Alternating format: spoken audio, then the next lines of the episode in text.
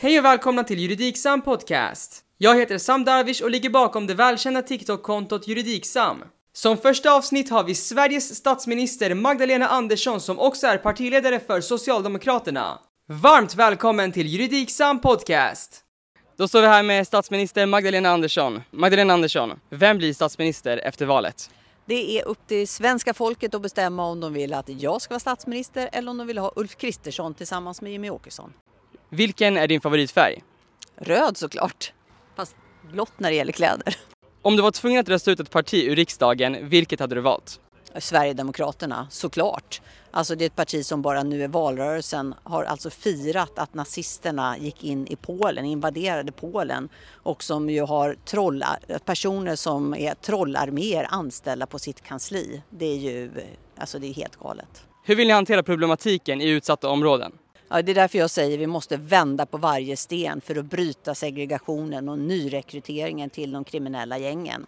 I grund och botten så handlar det ju om att alla vuxna ska ha ett arbete att gå till med en schysst lön så man kan jobba, betala skatt, bidra och vara en del av vårt samhälle och också en förebild för sina barn på det sättet.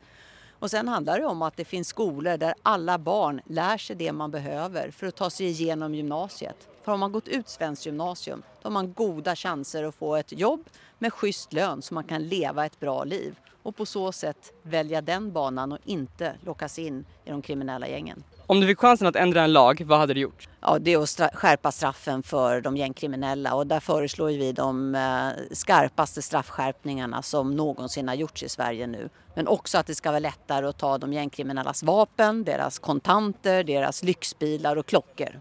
Varför borde man rösta på valet? Därför att eh, det är ju en fantastisk möjlighet att få vara med och bestämma vem som ska styra vårt land.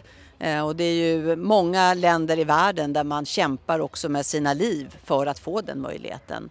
Men nu står ju något väldigt viktigt på spel och det är om Sverigedemokraterna ska få ett avgörande inflytande över varje regeringsbeslut eller inte. Men Sverigedemokraterna de säger att de är Sverigevänner. Men egentligen så är de ju emot allt det som är så fantastiskt i Sverige.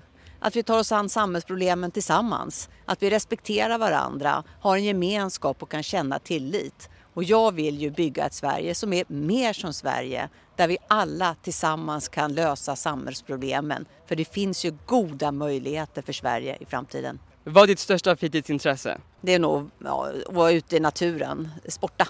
Eh, antingen vandra på sommaren eller åka skidor på vintern, eller skridskor. Tack så mycket för intervjun.